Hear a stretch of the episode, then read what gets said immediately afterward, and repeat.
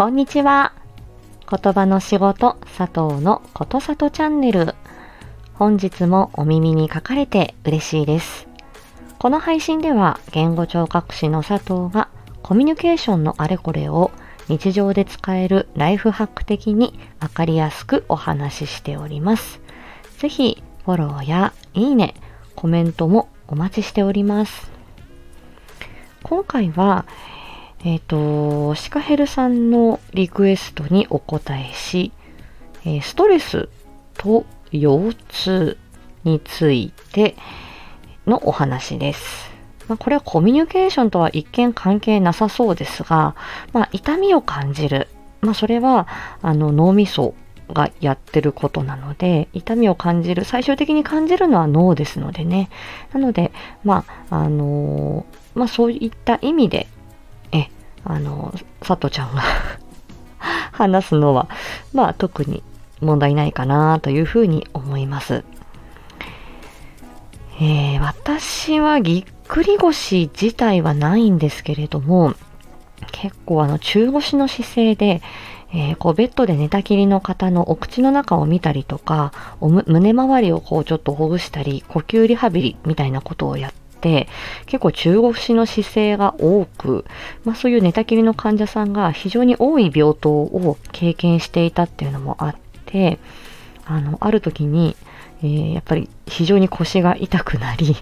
えー、と、ペンギンのような歩き方しかできなくなって、えー、まあ、私は第五腰椎分離症っていう、えー、背骨の一部は疲労骨折しているっていう、まあ、よくある腰痛の原因なんですけど、まあ、私はそういう腰痛の、えー、まあ、持ち主です。この腰痛ですね、えー、大人の人、成人の方は、えー、約80%は経験している。で、まあ、このぎっくり腰というのは急性腰痛とも呼ばれていて、まあ、歩くこともままならず、寝返りも痛くなっちゃうっていうことですね。で、あとはその腰痛になるっていうこと。これは人間ならではなんだっていう話を、えっと、人はなぜ言葉を話せるのかの、えっと、二足歩行の話の時に私してると思うんですけど、え人間は直立二足歩行をすることによって頭が大きくなってね、で、あの言葉、あの言葉を話せるようになった。まあ、口の中の空間も広くなったよ。それが要因なんだっていう話をしたんですが、その代わり、えー、嚥下障害、飲み込みの障害と腰痛。これはもう人類皆悩むっていう言葉と引き換えに腰痛と飲み込みの障害これはあの人間が負うようになってしまったっていうことをお話ししたと思います。で重い頭が、えっ、ー、と、この脳みそだけでもですね、1200g で、あの、まあね、そこに頭蓋骨なんかも乗っかってっていうことですから、重い頭を支えて、で、まあ、肩、腕があって、で、背骨のね、えー、根元というかね、えー、その根幹となっているのは腰なので、うん、いろんな負担がこちらはかかってきますよね。で、この腰が痛くなる要因いくつかあるんですけれども、いわゆるぎっくり腰という言葉は急性腰痛を一般的に指す名称であって診断名や病気の名前ではないっていうことなんです。で、まあ、そのぎっくり腰と言われる中にその椎間板ヘルニアとか腰の捻挫とか、えー、椎間板の損傷であるとか人体をこうひねってしまってねじってしまった、まあ、そういうようなことも含まれています。でその腰の痛みに例えば足がしびれる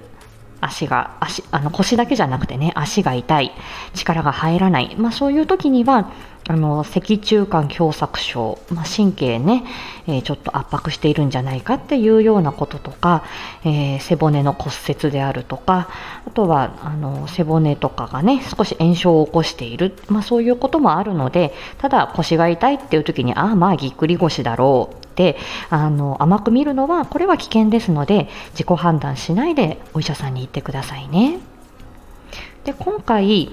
うんと、お話しするのはいわゆるそういうあの病気の名前ね、そういう椎間板ヘルニアとか滑り症とか捻挫とか圧迫骨折とかそういうことが、えー、検査をしてあのそういったことが明らかではないにもかかわらず、えー、腰が痛い腰のこうズーンとした重みが長く続くそのような症状はストレスから来ているのではないかというようなことがあるので、まあ、そういったことも含めてね、うんあのー、まあ、今回はその明らかな要因がない、ね、その骨折でも、えー、滑り症でも、えー、ヘルニアでもないそこの腰痛の話をしていると思ってくださいね。でこの腰痛、まあ、今回は主にぎっくり腰の要因として4つの原因が、えー、挙げられています。1つは、えー、筋肉のこわばり2つ目は体の冷え3つ目は内臓の疲れそして4つ目に心理的ストレスということなんですね。でこれをちょっと1つずつ、えー、かいつまんでお話ししていきます。一つは筋肉の疲れ。まあ、これはあの、同じ姿勢を繰り返している。あとは運動不足の方というのは筋肉に疲れが溜まってしまって、えー、まあ、人体とかね、筋肉に、まあ、軽い断裂、まあ、筋肉の、えーと、繊維がちょっとこう、えー、部分的にこう、切れてしまうような感じで、それで刺激、あの、神経をね、刺激して痛みが出るんじゃないか。まあ、その筋肉の疲れが一つ。で、もう一つの原因は体の冷えということで、体が冷えると血管がぎゅっとこう縮こまって細くなり、そして筋肉に十分な栄養素を、えー、届けることができなくなってしまう。ね、特に冬場なんかは体が冷え冷えやすいので、腰痛も起きやすいよということが一般的に言われています。三つ目は内臓の疲れです。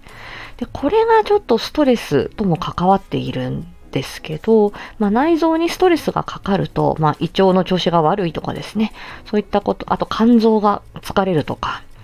うん、あの、まあ、そういったことになると、まあ、その内臓を何とかしてこう守るっていうために、えっ、ー、と、筋、腰の筋肉がこわばってくる。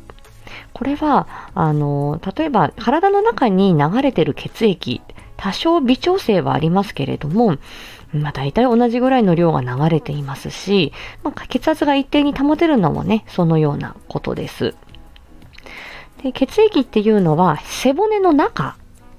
の、えー、部分ですね。背骨の本当に真ん真ん中にあるような骨髄。えー、そのあたりからあの血液が作られて、まあ、全身に巡っているんですけど、で内臓に負担がかかっていると、その胃腸だ、胃腸の調子が良くないとか、肝臓が疲れてるっていうことになると、そこに、あの、疲れてる部分に栄養素や酸素を体としては行き渡らせたいですよね。内臓の、あの、回復、その疲れたところ、調子が良くないところを回復させるために、内臓の方に、例えば血液を送る。そうすると、えー、その、えー、っと、腰とかね、背中とか、そのあたりに行く、えー、あの血流というのは、まあ少なくなるんだろうなっていうところですよ。そしてその心理的なストレス、これが4つ目ですね。まあ、今回のお題のメインがこちらになるんですけれども、ストレスとその腰の痛みというのは関係しているのか関連があるのか、ここが、あの、鹿兄がね、知りたいって言ってたところなんだけれども、これはね、あの、あります。で、うんと、今回ぎっくり腰に関しては急性腰痛って言って、まあ、痛みが続くのは2週間程度。これが、えっと、ストレス性というか、あのその心理的ストレスが原因となるようなあの腰の痛みというのは慢性腰痛と言われて、えー、腰の痛みが3ヶ月以上続くような場合には慢性腰痛という診断がつくようです。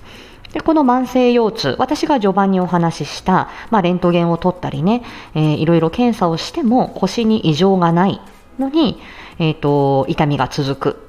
っていうようなパターン。あとは炎症が終わった腰の例えば骨折とか、え、ひねった、まあ、そういうような筋断裂とかねそういったものが治ったもうほぼほぼ治っているのに痛みがなんだか長引いている。えこちらのあの2ケースがあるようです。であとは痛みがいいかなよくなよくないかなっていうふうに痛みの波がある。こういった場合も慢性腰痛というものにあの含まれるっていうことなんですね。でこの、うんと、ストレスが、えー、かかると何が起こるかっていうことですね脳みその中で。で、えーと人間はあの自分が痛みを感じると痛みを和らげる物質が脳みその中で出てきます。で、あのー、まあ、脳みそドーパミンっていう、えー、神経伝達物質、まあ、いろんなものを、ね、あのいろんな、ね、あの情報をこう次から次へとこう伝播させていくときにドーパミン使うわけ使うわけですけれども気持ちを高ぶらせる時もそうですし痛みを和らげる時もそうですし運動ですね。歩いたり走ったりっていう時にも、えー、あらゆる神経にこうパッパッパッと電気信号を送るのでそのための、うんとまあ、郵便屋さんみたいな役割なんですね。ドーパミン。ってね。ででそのドーパミンが少なくなっていくっていうことが言われてるんですよストレスや不安をあとは睡眠不足とかね、そういうことが長く続いていると脳みそでドーパミンが出てきづらくなる。そうすると、うんと、ドーパミンが少なくなると,、えーと、痛みを感じた時にあの痛みの緩和物質っていうのがねオピオイドっていうものが出るんだけどそれが出づらくなるっていうことなんだよね。うん、でその痛みの信号を脳みそに伝えるっていうこの経路が和らぐためにこのあの脳みその中のオピオイドっていうのが大事なんだけどただこのドーパミンが出なくなることによって、えー、このね痛みを感じやすくなる。そして痛みに敏感になる。長引きやすくなるっていうことがあるようなんですね。なので、えーと、ぎっくり腰のあの、まあ、そのえっと、筋肉の炎症とかねじりとか捻挫みたいなもの、まあ、それをきっかけにまた余計にストレスを感じると余計に痛みが長引いてしまうっていうことが悪循環でね起こってきやすいっていうことなのでなのであの痛みがなくなってきたもう湿布を貼らなくても済むあの強い痛みがなくなったという場合でも、えー、ちゃんと睡眠をとりストレス解消だとか、まあ、そういう自分のねあの生活を見直すっていうことをしないとその痛みがね本当に慢性的に続いてしまうそういう可能性があるんだよっていうことなんですって。まあ、こういうあの一つのこういう痛みの要因がそのストレス、うつ、不安、まあ、そういったものの引き金になるっていうことも言われているので、うん、あの自分のねメンテナンス、えー、油断せずにね取り組んでいきましょうそんな感じです。うん、なので、えーと、と中にはねそういううつ病とか、あのまあ、そういう精神疾患で、えー、腰の痛み、肩こりなんかが結構出てきやすい、まあ、これを身体化といってストレスが体に出てくるっていうことであの痛みとしてその症状が出てくることがあります。ですから、うんとまあ、適切適度に運動するとかちゃんと睡眠とるとか、えー、自分が楽しいというふうに思う活動をすることとか、まあ、そういう全体的な生活習慣を、えー考えていくっていうことはあの生活を整えていくっていうことは精神的にもあとはその体のねその腰回りとかあのえーと、背中とかね、えそういった部分の、えー、筋力を保っていくとかあとは腹筋と背筋のバランスがねこれ腰痛には非常に大事だっていうふうに言われてますので、まあ、そういうねあのえー、バランスよく自分の体を使っていくっていうことで、えー、まあ、体も心も元気でいるように心がけていくっていうことは大切なようです。ね若い頃はね、そんなこと深く考えなくてもよかったんですが、うん、このね、慢性腰痛、最近は小学生から、えー、まあ、見られることもあって、えー、30代から50代、えー、働き盛りに多い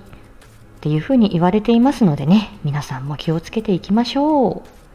ということで、今回は腰痛とストレスに関わるお話でした。まあ、皆さんもこんな話、さとちゃんに聞きたいよ、こんなこと、あのー、どうかな？調べてくれるみたいなことがあれば、あのー、ぜひぜひ、あの、リクエスト、あの、ちょっとした一言でも構いませんからね、教えていただければと思います。ということで、また次回お会いしましょう。ありがとうございました。